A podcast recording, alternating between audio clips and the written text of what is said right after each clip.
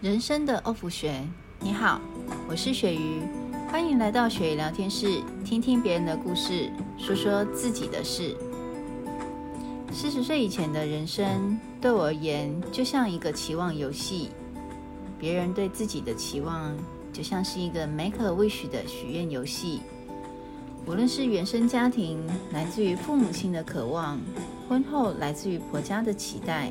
先生与孩子们殷殷期盼的目光，有很多的愿望清单等着我一一的去实现，让身为妈妈的鳕鱼似乎变化出如同神力妈妈超人一般的无所不能。每当完成一个选项时，看到对方心满意足的表情，自己仿佛也被疗愈了，就像闯关游戏一样，一题一题的解，一道关卡一道关卡的通过。时间久了，却忘却了自己，是他们需要着我，还是我需要透过完成这些期望来肯定自己的存在？这是一种标签文化吗？盲目的追求世人认定的成功价值，却忘记追求自己自身快乐的热情。或许是心理情绪影响了生理的反应。不知道从何时开始，我忘记了那种打从心底的微笑。于是试着跟过去的自己和解，试着将自己敏感的情绪与热情先暂时的 off 一下。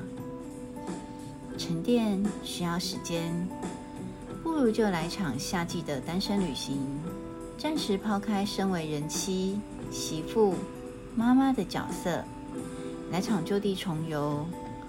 或是在一大片美丽的落地窗前放空、发呆，享受着独自的一个人时光，你会发现，原来自己早已经心力交瘁到忘记到好好的照顾自己。坐在海边，听着浪声，听着，想起许多片段与回忆。那个曾经单纯微笑的女孩，一直都未曾离开。